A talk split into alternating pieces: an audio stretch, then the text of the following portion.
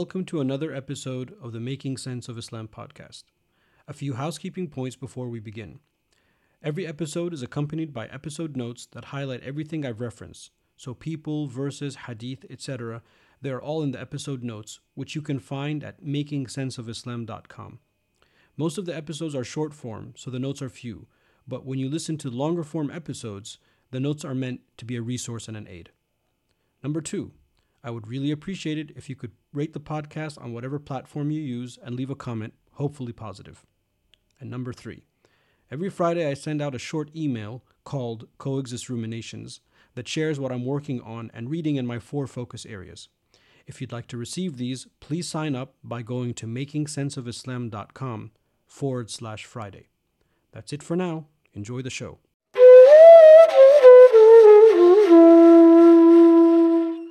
If you have ever spent time studying any of the Islamic sciences, one of the patterns that becomes clear is the attention scholars in the past gave to documenting principles, axioms, rules, aphorisms, etc.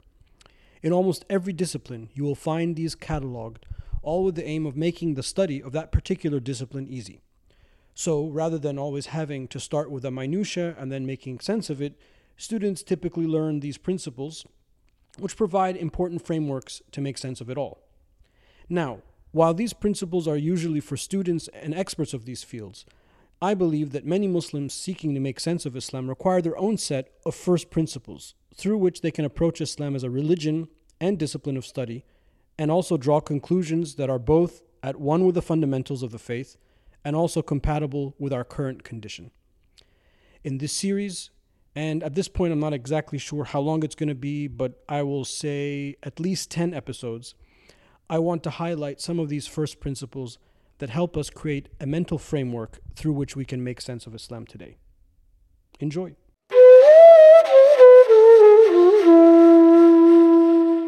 So, today I want to speak a little bit about Sufism as one of our meta principles I have spoken about Sufism or Tasawwuf previously on the podcast for those who are following.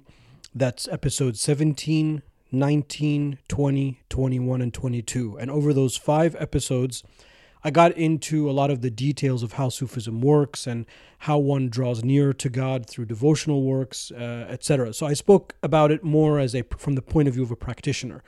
But today I want to speak about it as a principle. So taking a bird's eye approach to what Sufism or spirituality or tazkiyah means and why we should consider it as one of our meta principles, one of our first principles. If you've also been listening to the podcast, you know a lot of times I like to go back to the hadith of Gabriel as a teaching text in which Gabriel comes to the Prophet, peace be upon him, and he asks him these four questions. He asks him, What's Islam? What's Iman? What's Ihsan? And what are the signs of the final hour? And we use this text a lot as it helps map out our intellectual framework. So when the Prophet answers, peace be upon him, Islam, he says, you know, he mentions the five pillars. And those are actions, those are things that we do, what we call in the study of religion orthopraxy, correct action. And then that evolves into the Sharia sciences. And science is plural, meaning all of the sciences that one needs to understand what is correct action. How do you pray? How do you make wudu? How do you fast? How do you make hajj? How do you pay zakah, etc. And then Iman, uh, the Prophet, peace be upon him, answers with the six articles of faith. So obviously, those are issues of faith, of theology. And from that emerges the science of Aqidah. Sometimes we call it the science of Tawheed. Sometimes we call it Ilmul Kalam. Sometimes we call it Usul al-Din, etc. It's several names. But it's, you know, in English, we'll just say theology. And then the Prophet, peace be upon him, was asked about ihsan or perfection. And he says in a, in a very beautiful statement that you know most of us know and have memorized that we worship God as if we see him and if we can't at least we know that he sees us. And sufism re- involves this last part. It is the science again and that's really important that we remember it's a science that takes this part of our faith of our islam islam here with a capital i and elaborates on how do you achieve that level of worship what does it mean to worship God as if you see Him and if you can't know that He sees you, etc.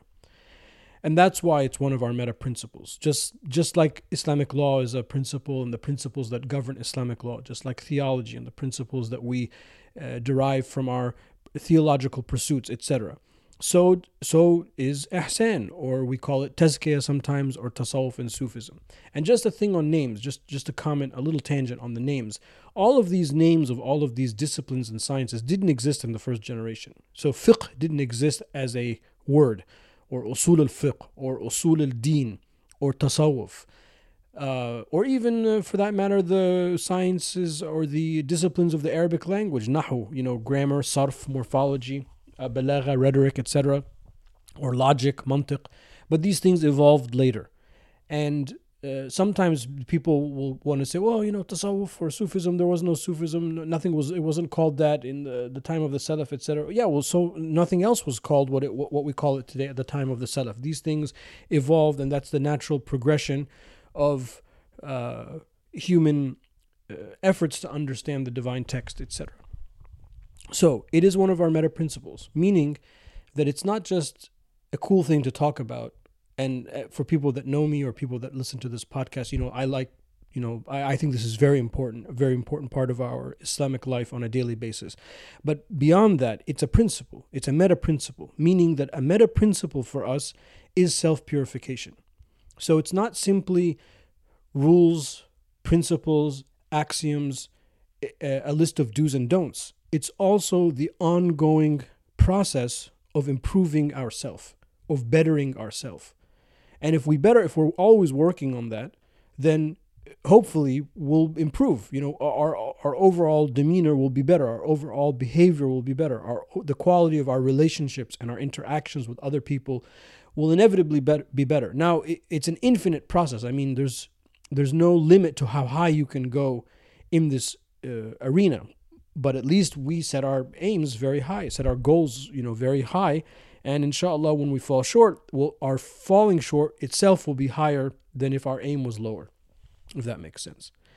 So this is why I think it's it's important. Another another uh, concept to keep in mind when we discuss uh, Sufism is that like the other sciences, like the legal sciences and the theological sciences, and you know all of the supporting sciences of the Arabic language and uh, logic and all of these other things, the ulama engaged in what we call as ijtihad, their own independent reasoning and effort to derive rules, advance the body of knowledge, and give us a more accurate understanding of the Quran and the Sunnah.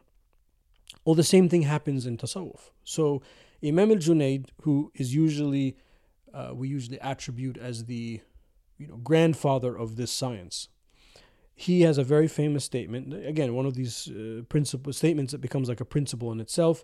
طريقنا هذا مقيد بالكتاب والسنة. Our path, this path, meaning our approach of tasawwuf, of tazkiyah, whatever the word is, is guarded by the book, the Quran, and the Sunnah.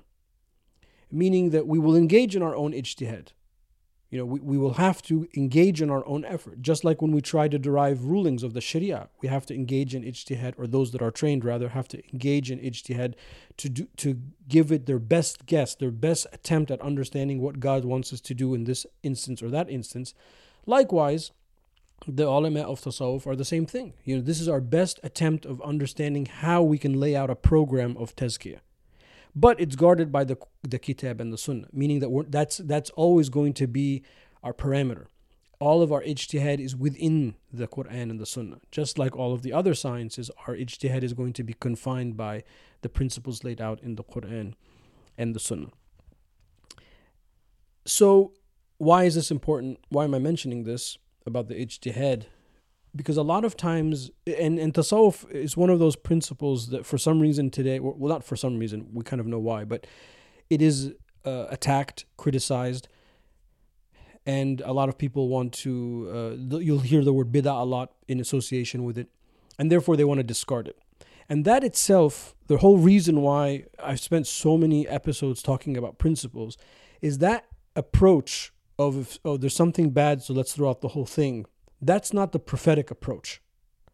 So the Prophet, peace be upon him, he he didn't do that. He didn't throw out everything because there was one or two things that were wrong. So for example, uh, this and this is a huge like you know glaring example from the Sirah.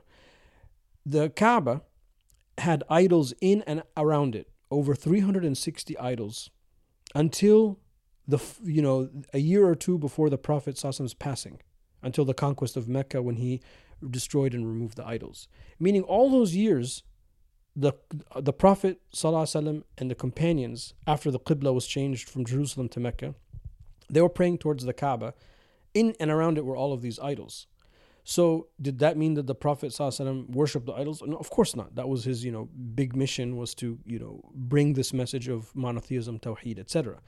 So that didn't prevent him from having a relationship with the Kaaba. He was the Kaaba, good, idols, bad. So he can differentiate, and also likewise, the companions around him were able to differentiate. And one of the main characteristics that our teachers uh, at Al Azhar would always teach us is it's very important to develop a discerning intellect a differentiating intellect that you can differentiate between things that they might look the same but when you analyze them they're not the same they're different part of that another example that's related to that is in Surah Al-Baqarah we have this famous verse that talks about the Safa and, and Marwa. Inna Safa wal Marwa min sha'airillah. The, the mountains of Safa and Marwa are from the signs of, of God. So there is um, it uh, encouraging us that when we go visit the house, or visit the, the Haram Sharif, that we make sa'i uh, between the Safa and the Marwa, which is a, uh, sunnah that we follow our uh, mother Hajar and her son Ismail alayhi salam. One of the rites of our Umrah and Hajj. But in that verse, Allah subhanahu wa ta'ala is reminding us that the companions, some of the companions, might have felt that there was a problem because that's what the polytheists of the Quraysh were doing. So the polytheists of the Quraysh, they had remnants of the religion of Ismail alayhi salam, but they added to that other non-monotheistic practices. So they would do tawaf, they would do sa'i, they honored the Kaaba, but then they had all of these other idols and gods, etc. They would call on Allah, but they would call on Allah as well as all of these other idols, etc. So the one of the main tasks of the Prophet Sayyidina Muhammad that is, is to help differentiate between these things. So this verse reminds the companions that yeah, okay, they were making sa'i. That's actually a good thing. You have to make sa'i too because that's part of the rites of pilgrimage that was established by Abraham and Ismail alayhi salam. That's not a practice of polytheism. So the Prophet didn't come and throw out all of the Hajj rites because the Quraysh were uh, doing them. He said, no, actually, some of what they were doing was good. We're going to keep that. Uh, but some of what they were doing was, was wrong and incorrect belief, and we're going to correct that. So, when it comes to Sufism, are there people in the name of Tasawwuf who do wrong things or bid'ah things? Of course.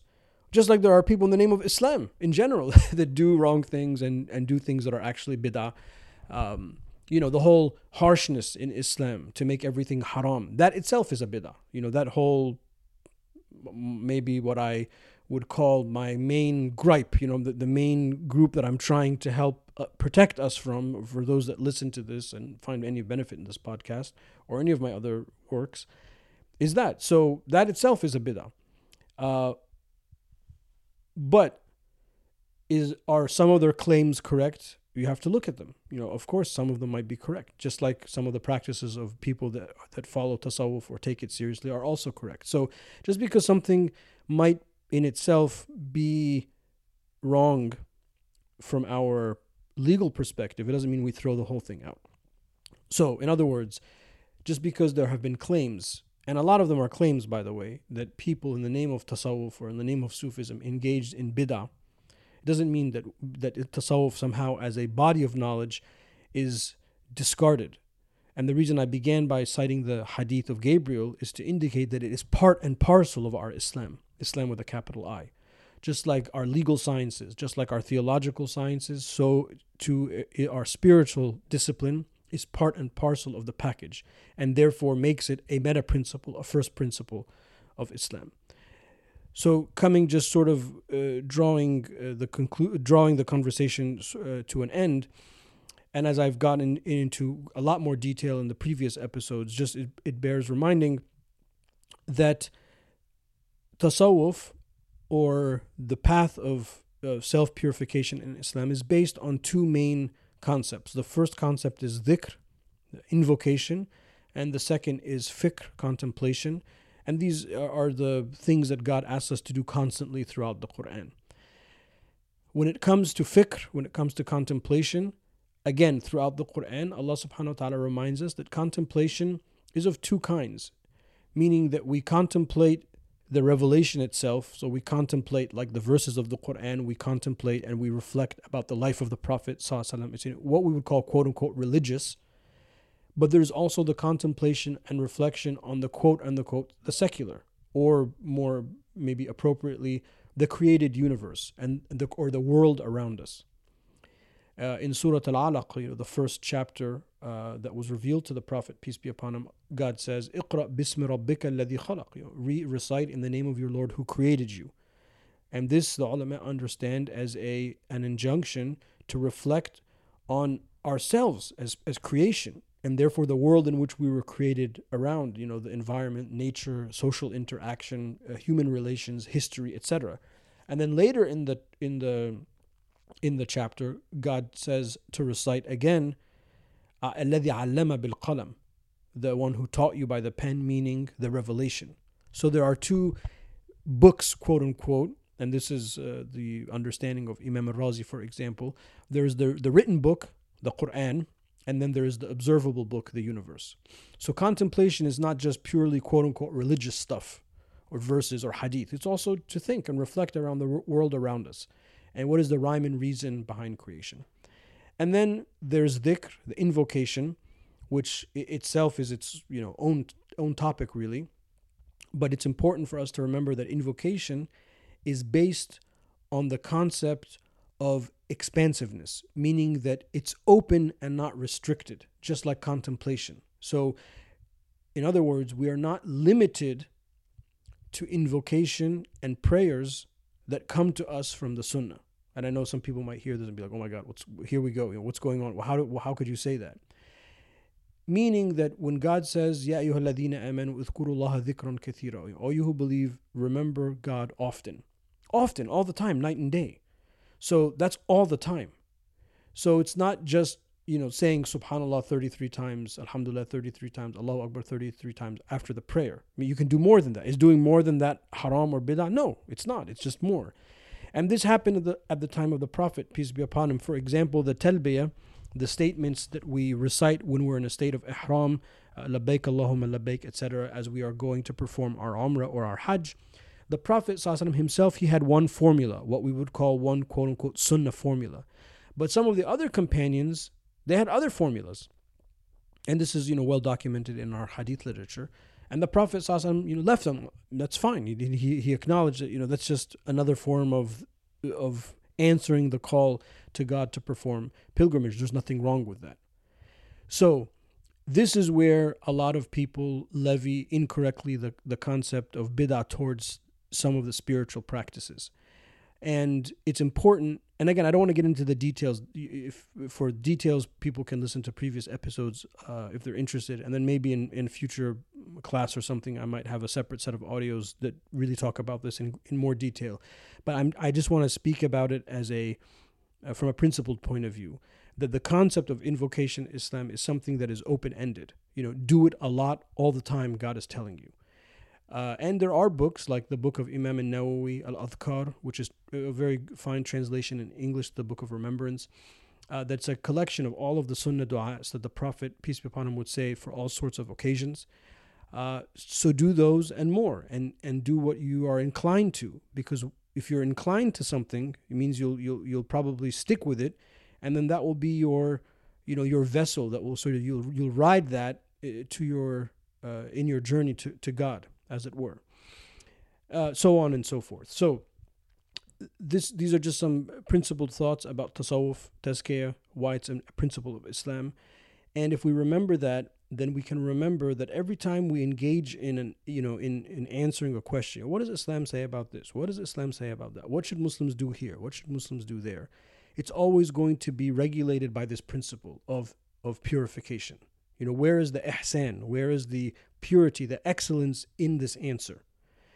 And if you if we start to think like that, then it's almost like we it's a check and balance for our answers, a check and balance for our conduct to make sure that our conduct does not end up negating Islam itself because some Muslims they do that. They think that they're doing the right thing, but what they're doing negates uh, Islam in its entirety.